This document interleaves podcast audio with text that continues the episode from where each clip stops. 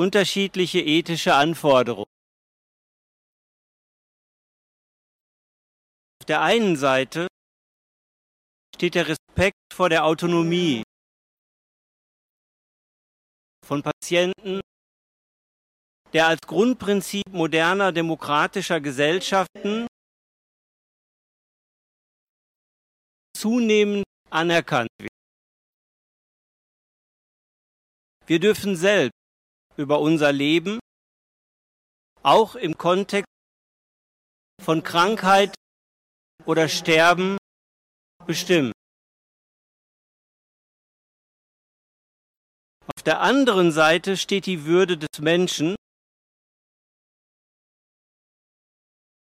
die auch dort greift, wo wir es mit einem menschlichen Individuum zu tun haben, dem wir personale Autonomie nicht, noch nicht oder nicht mehr zuschreiben würden. Schwer demente Menschen, schwerst geistig behinderte Menschen, aber auch Embryonen oder Neugeborene fallen in diese Gruppe. Auch sie stehen unter ethischem Schutz, haben ethisch zu berücksichtigende Ansprüche und werden durch ethische Normen geschützt.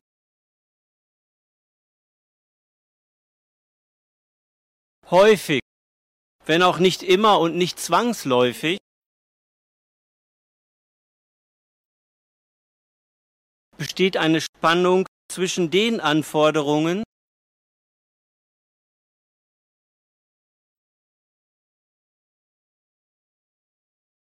die uns aus dem Respekt vor der personalen Autonomie eines Menschen erwachsen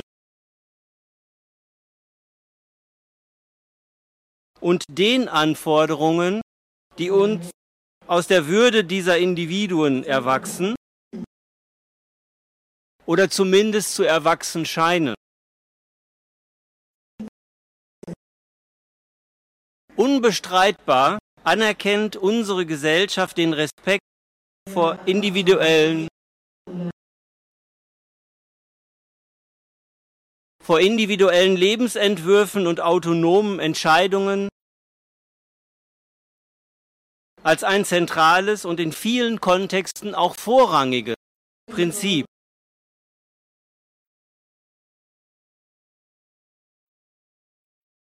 In den meisten Bereichen wird paternalistisches Handeln, also die Überstimmung der Autonomie eines Menschen zugunsten seines Wohlergehens,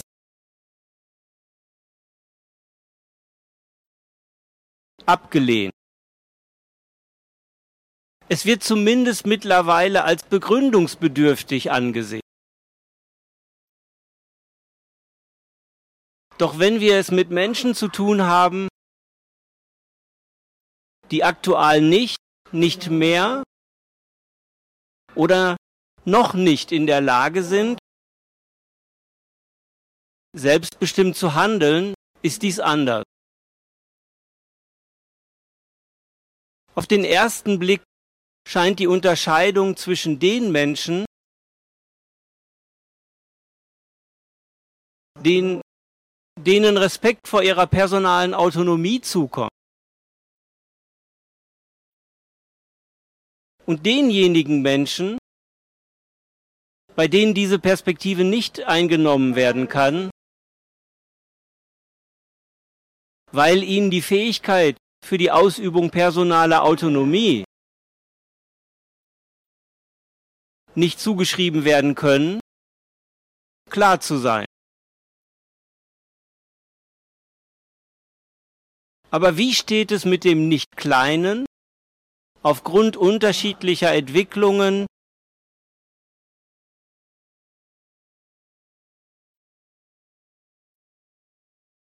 Sogar vielmehr zunehmenden Bereich, in dem diese Unterscheidung verschwimmt?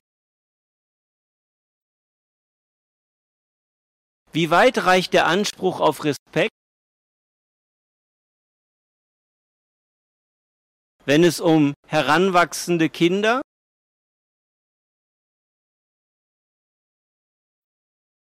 oder Menschen mit beginnender Demenz geht.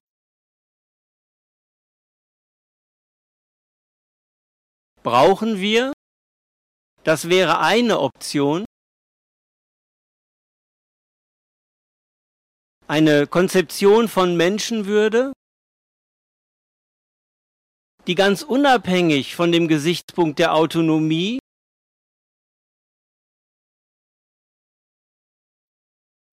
als ethisches Universi Universalprinzip verwendet werden kann, um damit alles menschliche Leben ethisch zu schützen?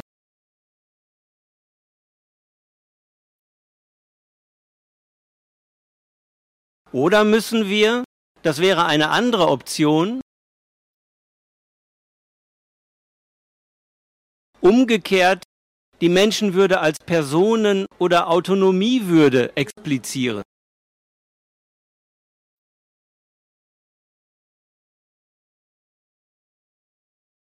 Dann wäre die Würde nicht im Menschsein des Menschen, sondern in seiner Fähigkeit zur personalen Autonomie verankert. Dann wäre jedoch, so scheint es zumindest zu sein, alle Menschen, denen die Fähigkeit zur Autonomie nicht zugeschrieben werden kann,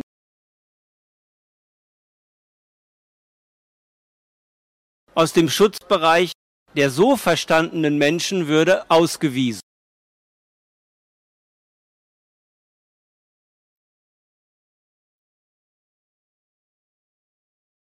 In diesem Vortrag werde ich fragen, welche Konzepte von Autonomie und Würde geeignet sind,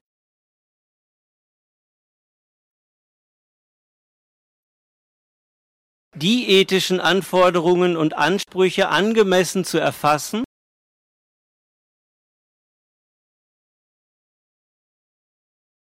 die im Kontext der Langzeitpflege älterer Menschen relevant sind. Dieser Bereich nimmt zahlenmäßig immer weiter zu.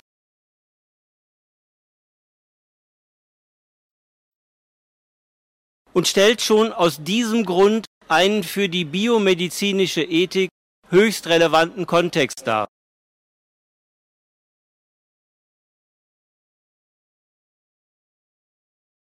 Zugleich haben wir es in diesem Kontext mit Menschen zu tun, deren Autonomie auf vielfältige Weise eingeschränkt ist, immer mehr vernachlässigt oder schon ganz erloschen ist. Einer biomedizinischen Ethik die in diesem Kontext plausible Antworten bereitstellen kann, käme deshalb eine hohe Relevanz zu.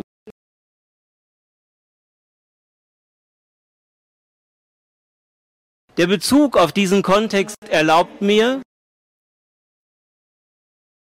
meiner philosophisch grundlegenden Leitfrage nachzugehen.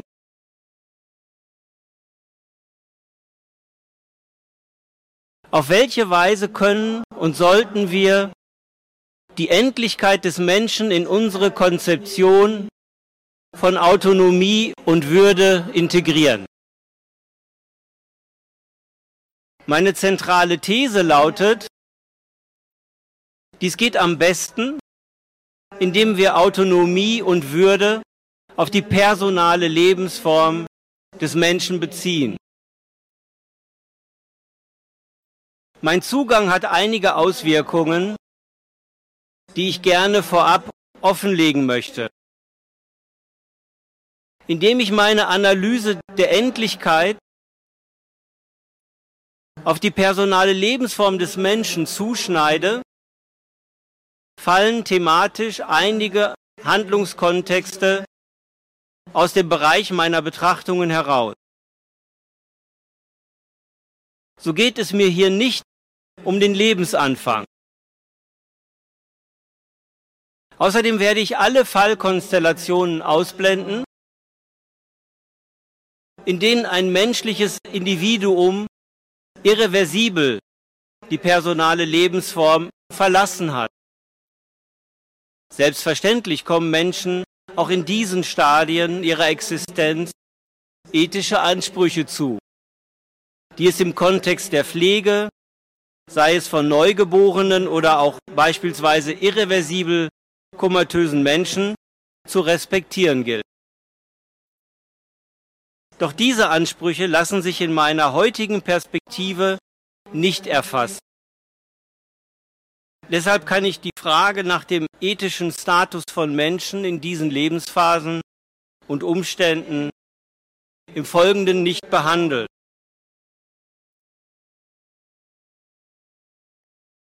Um meine zentrale These zu erläutern und plausibel zu machen, gliedere ich meine Überlegungen in drei Teile. Im ersten Teil expliziere ich mein Verständnis von personaler Autonomie. Im zweiten Teil geht es um die verschiedenen Dimensionen der Dependenz menschlicher Existenz. Und im dritten Teil dann um eine Konzeption von Würde, die der Verfasstheit menschlicher Personen angemessen Rechnung tragen kann. Damit stehen, so meine Hoffnung, die begrifflichen Ressourcen bereit, eine angemessene Ethik der Langzeitpflege für ältere Menschen zu entfalten. Diese Bezüge werde ich heute jedoch nur noch in Form eines Ausblicks, in Form von zwei Anschlussfragen kurz andeuten können.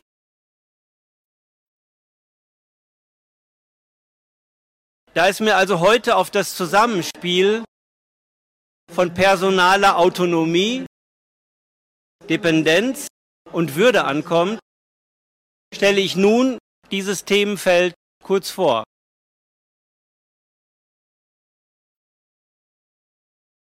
Erstens Personalität und Persönlichkeit.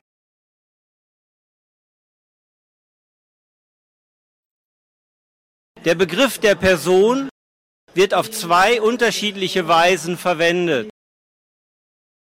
In der rein deskriptiven Verwendung steht er dafür, dass einem Individuum zu einem gegebenen Zeitpunkt die Eigenschaften und Fähigkeiten in hinreichendem Maße zukommen, damit es zur Menge der Personen gezählt werden kann.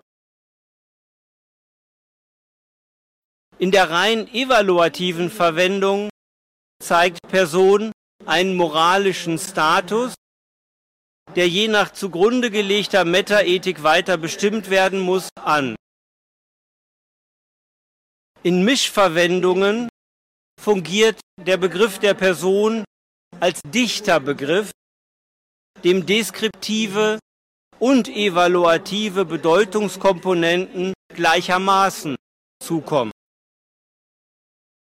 Diese werden in solchen Sprechakten zugleich abgerufen, ohne dass in jedem Einzelfall deutlich wird, in welchen Beziehungen diese beiden Bedeutungskomponenten dann zueinander stehen. Um in dem komplexen semantischen Feld des Begriffs der Person philosophisch Ordnung zu schaffen, ist es hilfreich, zwischen Personalität und Persönlichkeit zu unterscheiden. Personalität ist eine formale Eigenschaft, die jeder Entität genau dann zukommt, wenn sie zu Recht der Menge der Personen zugerechnet werden kann. Zwei Individuen, denen diese formale Eigenschaft zukommt, unterscheiden sich in dieser Hinsicht nicht voneinander, unabhängig davon, auf welche Art und Weise sie die für die Zuordnung notwendigen und hinreichenden Bedingungen exakt erfüllen. Das ist wie bei der Eigenschaft durch zwei teilbar. Hinsichtlich dieser unterscheiden sich zum Beispiel die Zahlen 8 und 10 nicht. Unter der Persönlichkeit eines Individuums verstehe ich dagegen die jeweils individuelle Ausprägung und Gestaltung, die das Individuum der formalen Eigenschaft der Personalität in der je eigenen Biografie gibt. In Bezug auf die Persönlichkeit sind zwei Anmerkungen wichtig.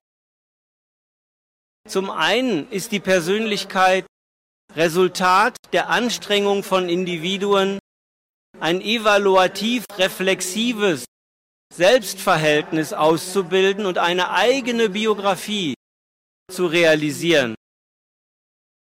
Wir wollen Autorinnen und Autoren unseres Lebens sein. Persönlichkeit ist also ein Tun und kein Haben. Zum anderen ist die Persönlichkeit etwas, wodurch sich Personen individuell voneinander unterscheiden. Dies im Gegensatz zur formalen Eigenschaft der Personalität. Zweitens Autonomie. Autonomie ist ein philosophischer Fachbegriff, dessen Bedeutungsgehalt nicht vollständig sich aus der alltagssprachlichen Verwendung oder auch der Verwendung in anderen Fachsprachen entnehmen lässt. Hier nenne ich die Grundzüge der von mir zugrunde gelegten Konzeption personaler Autonomie. Autonomie wird von mir nicht in einem rein deskriptiven Sinne der Zuschreibung von Kompetenzen, sondern im deskriptiv-evaluativen Sinne verwendet. Es ist deshalb wichtig, die Geltungsaspekte, die mit einer solchen Zuschreibung verbunden werden, zu unterscheiden. In einem prominenten Sinn wird Autonomie als die Fähigkeit zur Selbstgesetzgebung verstanden. Dem Individuum wird damit das Recht eingeräumt, seine Normen und Werte selbst zu bestimmen. Eng damit verbunden ist das negative Recht der Nichteinmischung. Autonomie ist dann ein Abwehrrecht gegen paternalistische Bevormundungen und Eingriffe. Außerdem kann Autonomie im Sinne der Selbstgestaltung der eigenen Lebensführung gemeint sein. Dann geht es um das Recht, einen eigenen Entwurf gelingenden Lebens realisieren zu dürfen. Zur Erläuterung muss die Extension von autonom angegeben werden. Entscheidungen inklusive der Wahl von Maximen oder Präferenzen, einzelne Handlungen, Handlungspläne oder auch ganze Entwürfe des je eigenen gelingenden Lebens sind mögliche Entitäten. Wir sprechen von autonomen Entscheidungen, autonomen Handlungen, autonomen Projekten. Fundamental dabei ist die Konzeption von autonomen Personen, die eine eigene Persönlichkeit entwickelt haben und in ihrer Lebensführung auch realisieren können. In meiner Konzeption sind es in letzter Instanz menschliche Personen, denen Autonomie zugeschrieben wird. Und die Rede von autonomen Entscheidungen oder Handlungen muss dementsprechend weiter analysiert werden. Drittens personale Autonomie. Mit meiner Rede von personaler Autonomie möchte ich drei für meine zentrale These wichtige Punkte zum Ausdruck bringen. Erstens gehe ich davon aus, dass die Rede von autonomen Entscheidungen, Handlungen und Handlungsplänen begrifflich von unserer Vorstellung einer autonomen Persönlichkeit abhängig ist. Die mit den letzteren verbundenen Aspekte lassen sich also nicht unabhängig von einer Philosophie der Person erläutern. Zweitens gehe ich davon aus, dass es eine genuine Geltungsdimension der personalen Autonomie gibt, die sich der Struktur der menschlichen Personalität und der Struktur der je individuellen Persönlichkeit verdankt. Und diese ist nicht auf die Geltungsdimension reduzierbar, die sich autonomen Entscheidungen, Handlungen oder Handlungsplänen verdanken. Und drittens bin ich davon überzeugt, dass gerade diese spezifische Geltungsdimension der personalen Autonomie eine geeignete Grundlage dafür ist, eine für unser Handlungsfeld angemessene Ethik zu entwickeln. Um dies zu begründen, möchte ich nun die verschiedenen Dimensionen der Dependenz menschlicher Personen explizieren. Menschliche Individuen sind auf vielfache Weise abhängig.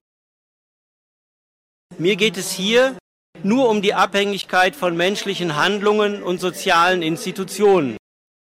Dass wir ohne passende natürliche Rahmenbedingungen nicht überleben können, ist unabweisbar und für eine vollständige Analyse der Endlichkeit der menschlichen Lebensform auch von fundamentaler Bedeutung. Dennoch spielt dieser Aspekt im Folgenden genauso wenig eine Rolle wie die gleichfalls unbestreitbare Tatsache, dass wir in unserer personalen Lebensform auch auf das biologische Funktionieren unseres Leibes angewiesen sind. Auf gewisse Aspekte dieser Leiblichkeit werde ich gleich jedoch noch kurz hinweisen. Im ersten Schritt ist es hilfreich, zwei Arten und zwei Dimensionen dieser Dependenz zu unterscheiden. Und im zweiten Schritt werde ich vier Parameter der Dependenz benennen, die mir für eine angemessene ethische Erfassung unseres Handlungskontextes relevant zu sein scheinen. Dabei möchte ich nicht den Anspruch erheben, dass diese Liste vollständig ist. Zwei Arten der Dependenz.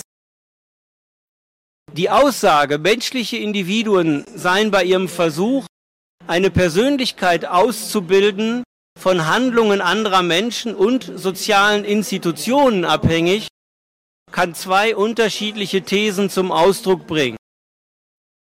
In der schwachen Lesart versteht man Dependenz in einem kausalgenetischen Sinn und dann lautet die These, ohne die Handlung anderer Menschen und die Existenz geeigneter sozialer Institutionen, also Familienverbände, Schulen und so weiter, können menschliche Individuen die Eigenschaften und Fähigkeiten nicht erwerben, die zur Ausbildung von Subjektivität, Selbstbewusstsein und Persönlichkeit erforderlich sind. Als empirische Tatsache wird diese These in Bezug auf menschliche Individuen von niemandem bestritten. Philosophisch aber muss man von dieser schwachen These eine andere Behauptung unterscheiden, die eine andere Bedeutung von Dependenz zugrunde legt.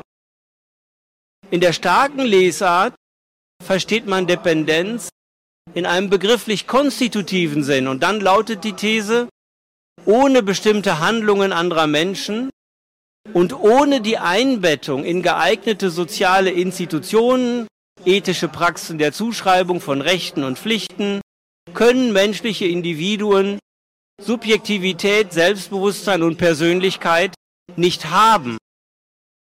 Diese starke Dependenzthese besagt, dass Menschen nur innerhalb von Anerkennungspraxen und Sprachspielen der Zuschreibung von Verantwortung für Handlungen und deren Folgen sowie der Zuschreibung des Rechts, eine eigene Persönlichkeit zu entwickeln und in der eigenen Lebensführung zu realisieren, Selbstbewusstsein und Persönlichkeit haben können. Dieser Zusammenhang ist begrifflicher Art und drückt ontologisch nicht die Ursache-Wirkungsrelation, sondern die Konstitutionsrelation aus. Eine Analogie zu einer anderen Sprachspiel mag genügen, um die Kernidee dieser starken These zu illustrieren. Eine Holzfigur ist nur in Bezug auf die soziale Institution des Schachspiels ein Springer. Und das Springersein dieser Holzfigur besteht darin, in diesem Spiel in der angemessenen Weise eingesetzt zu werden. Persönlichkeit und Selbstbewusstsein sind in diesem Verständnis keine Eigenschaften im Sinne einstelliger Prädikate, sondern genuin relationaler Natur, also mindestens zwei, in der Regel allerdings sogar mehrstellige Prädikate. Die Persönlichkeit eines Menschen besteht, so die Kernidee der starken Dependenzthese, in der Art und Weise, wie ein menschliches Individuum sich in der Interaktion mit anderen Personen in den Rahmen sozialer Institutionen in Form von Anerkennungsverhältnissen bewegt. Anders gesagt, Persönlichkeit ist keine Eigenschaft, sondern eine spezifische Art und Weise, sich im Geflecht sozialer Geltung zu bewegen und zu positionieren. Zwei Dimensionen. Meine Überlegungen setzen sowohl die schwache als auch die starke Dependenzthese voraus. Für die weiteren Überlegungen ist zudem die Unterscheidung zweier Dimensionen der Dependenz von Bedeutung. Man kann diese Abhängigkeit auf die biologisch-leibliche Dimension des Menschen und auf seine psychisch-mentale Dimension beziehen.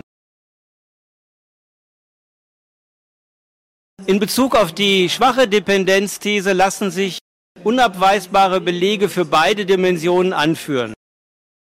Weder in biologisch-leiblicher noch in psychisch-mentaler Hinsicht können sich menschliche Individuen ohne die Hilfe anderer Menschen oder die Existenz stabilisierender sozialer Institutionen so weit entwickeln, dass sie Selbstbewusstsein und eine Persönlichkeit entwickeln. In Bezug auf die starke Dependenzthese dagegen muss man, wenn man sie nicht generell ablehnt, eine differenzierte Antwort geben. Das Haben einer Persönlichkeit oder auch propositional verfasster mentaler Episoden sind im starken Sinn dependent, weil beide sprachlich verfasst sind.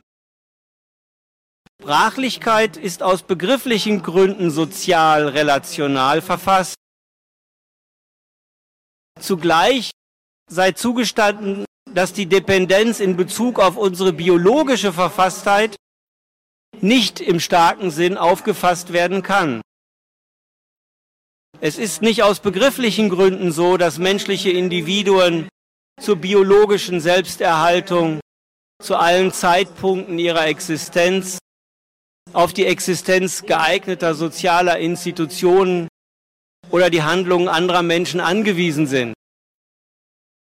Diese Unterstützung ist im hier gemeinten Sinn nicht ontologisch konstitutiv. Die problematischen Bereiche sind dagegen die Leiblichkeit und eng damit verbunden psychische Episoden, die nicht sprachlich verfasst sind.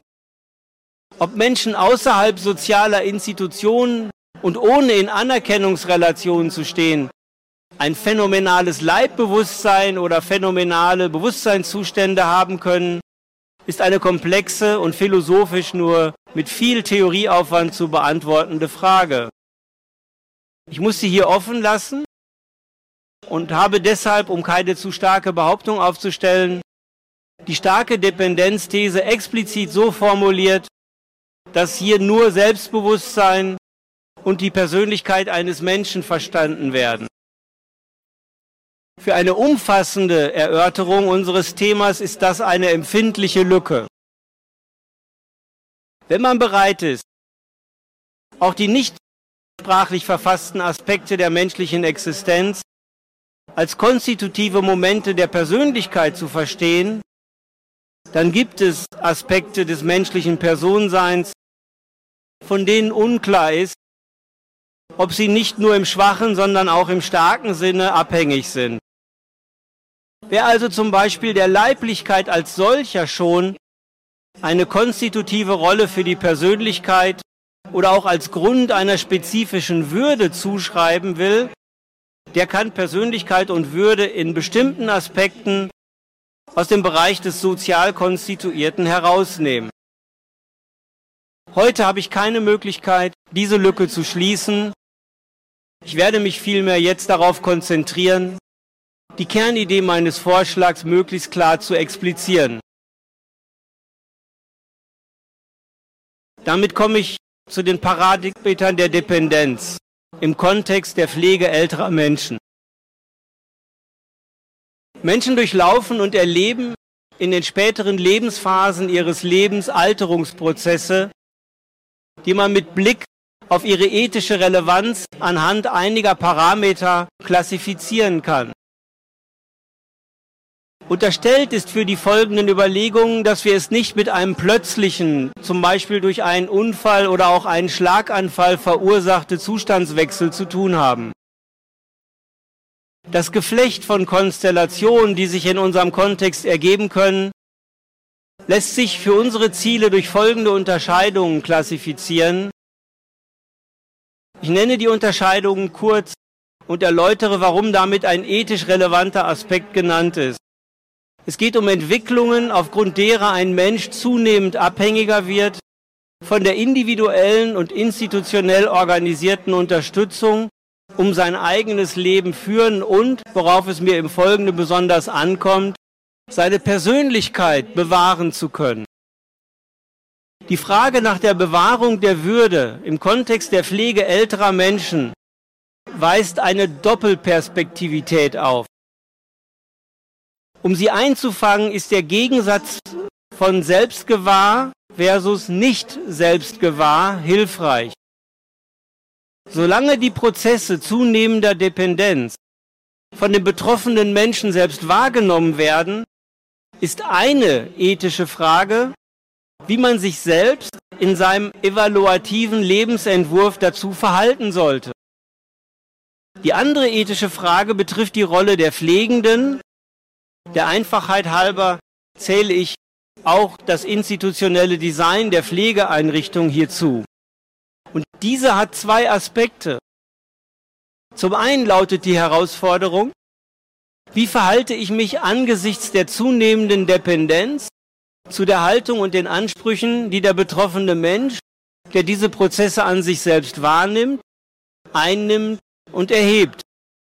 Und zum anderen lautet die Frage, wie kann ich die Würde eines Menschen bewahren, der seiner zunehmenden Dependenz nicht mehr selbst gewahr wird?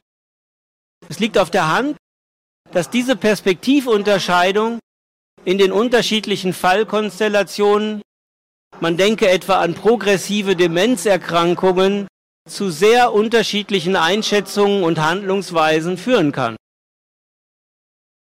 Um das Geflecht der Fragestellung die sich in dieser dynamischen Doppelperspektivität nicht nur für die Ethik, sondern auch für Pflegende oder Angehörige ergeben, differenziert erfassen zu können, sind die folgenden vier Unterscheidungen hilfreich. Sie erfassen zugleich ethisch relevante Unterschiede. Geht es um leibliche oder mentale Dependenz? Handelt es sich um reversible oder irreversible Zunahme der Dependenz? Geht es um eine schnelle oder eine langsame Zunahme der Dependenz?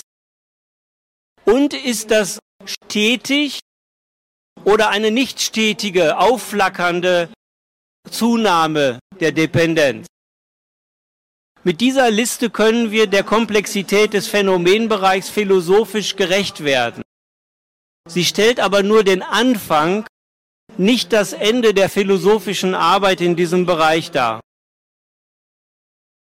Um meinen Gedankengang abzuschließen, möchte ich nun auf den dritten Baustein eingehen. Der Begriff der Würde hat, genau wie die Begriffe der Person und der Autonomie, eine verwickelte Geschichte, komplexe Bedeutungen und vielfältige Ausdeutung.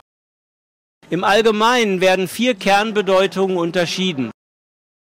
Neben der auf Verdienst oder Rang beruhenden Würde und einer Würde qua moralisches Subjekt, welche für die Fragestellung dieses Beitrags keine Relevanz haben, sind es die Würde der menschlichen Person und die Menschenwürde, welche die Debatte bestimmen. Auf sie möchte ich kurz eingehen um die Kernidee meines Verständnisses von personaler Würde verständlich zu machen. Dazu werde ich zuerst die verschiedenen Geltungsaspekte erörtern. Zuerst ist zu klären, wer Träger der Würde sein soll.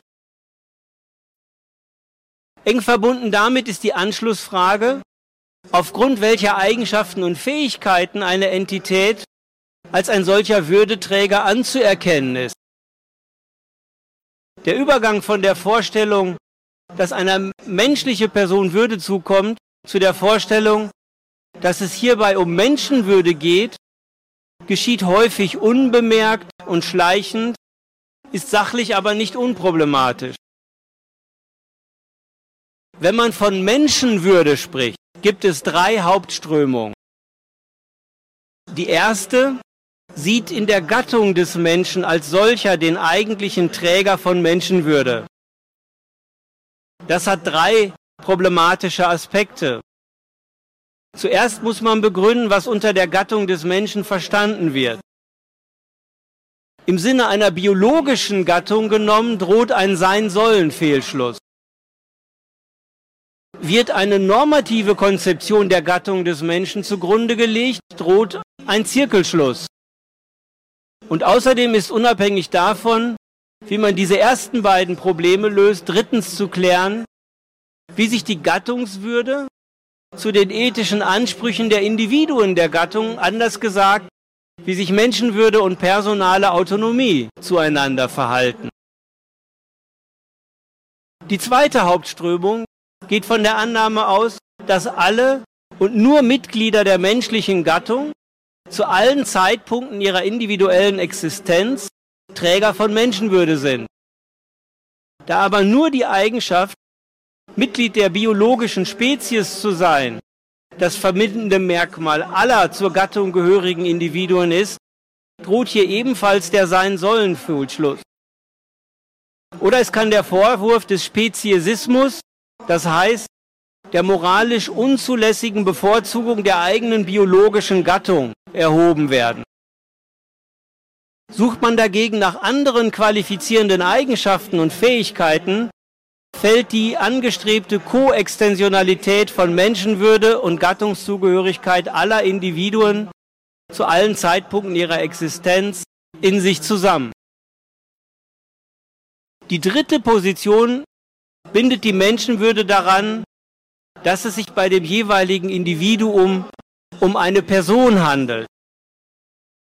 Wenn diese Angabe nicht zirkulär sein soll, weil der Begriff der Person in einem rein evaluativen Sinn verwendet wird, dann erfolgt diese Zuschreibung aufgrund deskriptiver Gehalte des vorausgesetzten Begriffs der Person. Damit ist aber die Koextensionalitätsthese nicht mehr aufrecht zu erhalten.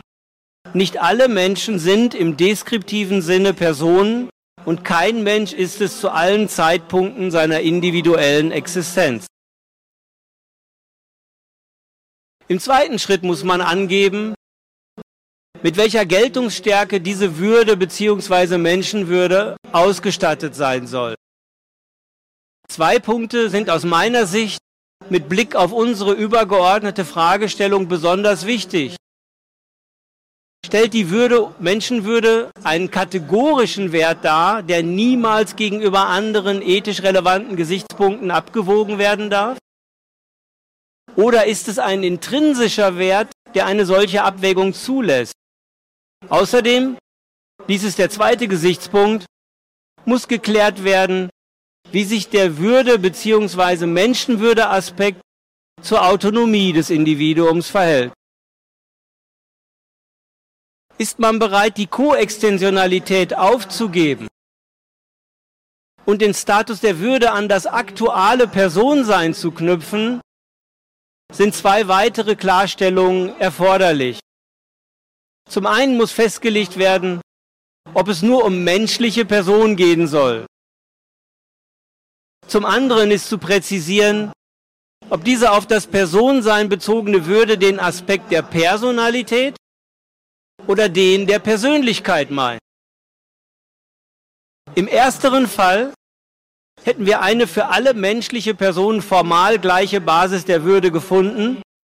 Im letzteren Fall dagegen hätten wir es mit einer Würdekonzeption zu tun, in der auch die Dimension der Persönlichkeit ihren evaluativen Eintrag macht.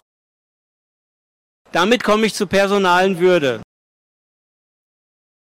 An dieser Stelle kann und muss ich nun meine zentrale äh, These, die ich zu Beginn formuliert habe, präzisieren. Ich möchte die Würde menschlicher Personen so verstehen, dass sie auf die Persönlichkeit des jeweiligen Individuums als konstitutiven Aspekt einschließt. Für diese Konzeption schlage ich die Kennzeichnung personale Würde vor. Sie umfasst neben den allgemeinen Merkmalen des menschlichen Personenseins im Sinne eines aktivischen evaluativen Selbstverhältnisses auch die jeweils konkreten Ausgestaltungen, die Menschen dieser Personalität in ihrer Biografie durch Entwicklung, Realisierung und Bewahrung ihrer eigenen Persönlichkeit geben. Dieser Aspekt der menschlichen Personalität, eine je eigene Persönlichkeit zu entwickeln, zu realisieren und zu bewahren, ist Resultat personaler Autonomie und eine Leistung, die als Grundlage von Würde und Respekt dienen kann. Sie schlägt auch dort zu Buche, wo die hohen Standards personaler Autonomie nicht mehr dauerhaft oder sogar überhaupt nicht mehr erfüllt werden können. Wir respektieren die Integrität einer Persönlichkeit auch dann noch, wenn sie nicht mehr aktueller Ausdruck autonomer Selbstbestimmung ist. Die aktivische Dimension des evaluativen Selbstverhältnisses der Persönlichkeit lässt sich nicht auf eine rein kognitive Dimension beschränken, wie dies manchmal in der Vorstellung eines Lebensplans oder Lebensentwurfs passiert. Zu diesem Selbstverhältnis gehören im Falle menschlicher Personen auch emotionale und teilweise auch leibliche Aspekte hinzu. Alle drei gemeinsam ergeben die Kohärenz oder Stimmigkeit einer menschlichen Persönlichkeit. Ihr komplexes Zusammenspiel ist auf vielfache Weise fragil und störanfällig. Diese Kohärenz herzustellen und zu bewahren ist eine Haltung und eine Leistung, die Respekt verdient und die personale Würde des Menschen ausmacht. Der Ort dieser Persönlichkeit sind weder das Gehirn noch das Denken noch der Leib eines Menschen für sich betrachtet. Er lässt sich nicht einmal über die Eigenschaften und Fähigkeiten, die einem menschlichen Individuum isoliert betrachtet zukommen, vollständig definieren. Die menschliche Personalität und die je individuelle Persönlichkeit von Menschen existiert nur innerhalb von sozialen Kontexten. Sie wird, das ist die starke Dependenzthese, durch Anerkennungsverhältnisse konstituiert. Der genuine Ort, an dem Menschen ihre personale Lebensform realisieren, sind die intersubjektiven und institutionalisierten Anerkennungsverhältnisse, innerhalb derer sich diese menschliche Personsein vollzieht. Die Frage, ob wir in einer für eine humane Welt tauglichen Ethik das Konzept der Menschenwürde benötigen, um menschliches Leben auch in seiner nicht personalen Lebensform angemessen zu behandeln, lasse ich unerörtert. Stattdessen möchte ich noch kurz der Frage nachgehen, ob sich auf der Grundlage der von mir gerade skizzierten Konzeption personaler Würde Gesichtspunkte identifizieren lassen, die eine spezifische Würde des Altseins zu charakterisieren erlauben. Zuerst einmal ist festzuhalten, dass die Leistung, die in der Entwicklung, Realisierung und Bewahrung einer eigenen Persönlichkeit besteht, auf vielfältige Weise mit der Dependenz der menschlichen Lebensform interferiert. Es gibt keine prästabilisierte Harmonie zwischen unserer leiblichen Verfasstheit, unserem sozialen Eingebettetsein und unserer je individuellen Entwürfe eines gelingenden Lebens. Das Resultat dieser Einheitsarbeit ist das, was ich hier als Persönlichkeit fasse. Diese Arbeit zu leisten, ist das, was uns Respekt abverlangt und worin die personale Würde besteht. Aus ihr leiten sich vielfältige inhaltliche Bestimmungen im Kontext der Langzeitpflege älterer Menschen ab. Sie lassen sich als abstrakt, als her- und sicherstellen von Umgangsweisen und Umwelten beschreiben, in denen zunehmend dementer werdende Menschen in der Lage bleiben, ihre Persönlichkeit zu realisieren. Welche dies im allgemeinen und im individuellen Einzelfall sind, muss eine ausgearbeitete Ethik der Langzeitpflege älterer Menschen bestimmen. Eine spezifische Würde des Altseins wäre in einer solchen Ethik nicht der rein biologischen Tatsache des Überlebens oder der Lebensdauer geschuldet, obwohl wir die lang anhaltende Gesundheit oder Fitness achten, wenn sie sich als Resultat einer individuellen Lebensführung verstehen lassen. Es ist vielmehr die in einer Persönlichkeit sedimentierte Erfahrung, sich selbst durch die Fragilität und die unkontrollierbaren Widerfahrnisse des Lebens hindurch als Persönlichkeit zu bewahren, die man als Grundlage einer spezifischen Würde des Altseins im Rahmen personaler Würde identifizieren kann. Wir sprechen häufig ganz allgemein von Lebenserfahrung, meinen damit aber zumeist mehr als nur eine statistische Größe, wir meinen die Erfahrung, die man bei dem Versuch macht, eine individuelle Persönlichkeit im Rahmen der menschlichen Lebensform mit ihren vielfältigen Dependenzen und in Anerkennung ihrer permanenten Fragilität zu realisieren. Wenn diese Überlegungen hinreichend plausibel sind, um ihnen weiter nachzugehen, dann stehen zwei komplexe Anschlussfragen bzw. Bündel von Fragen im Raum. Erstens, auf welche Weise können wir der spezifischen Verfasstheit menschlicher Personen im Kontext der Pflege ethisch Rechnung tragen? Meine Überlegungen können als Entwurf eines konzeptionellen Rahmens angesehen werden, innerhalb dessen sich die in dieser Perspektive ergebenden Probleme angemessen bearbeiten lassen. Beantworten lassen sie sich jedoch auf dem Abstraktionsniveau, auf dem sich meine heutigen Überlegungen bewegt haben, nicht. Hierzu müssen unterschiedliche wissenschaftliche Disziplinen interdisziplinär zusammenarbeiten. Zweitens. Auf welche Weise sollten wir der Tatsache der Dependenz der menschlichen Lebensform in unserer Konzeption von Autonomie und Würde Rechnung tragen? Heute habe ich den begrifflichen Rahmen expliziert, der zwischen der personalen Lebensform des Menschen, seiner Autonomie und seiner Würde aufgespannt wird. Zudem habe ich darauf hingewiesen, dass sich die drei Eckpunkte auf philosophisch sehr unterschiedliche Weise bestimmen lassen. Für mich ist dabei auch unsere je eigene Haltung zur eigenen Endlichkeit bedeutsam.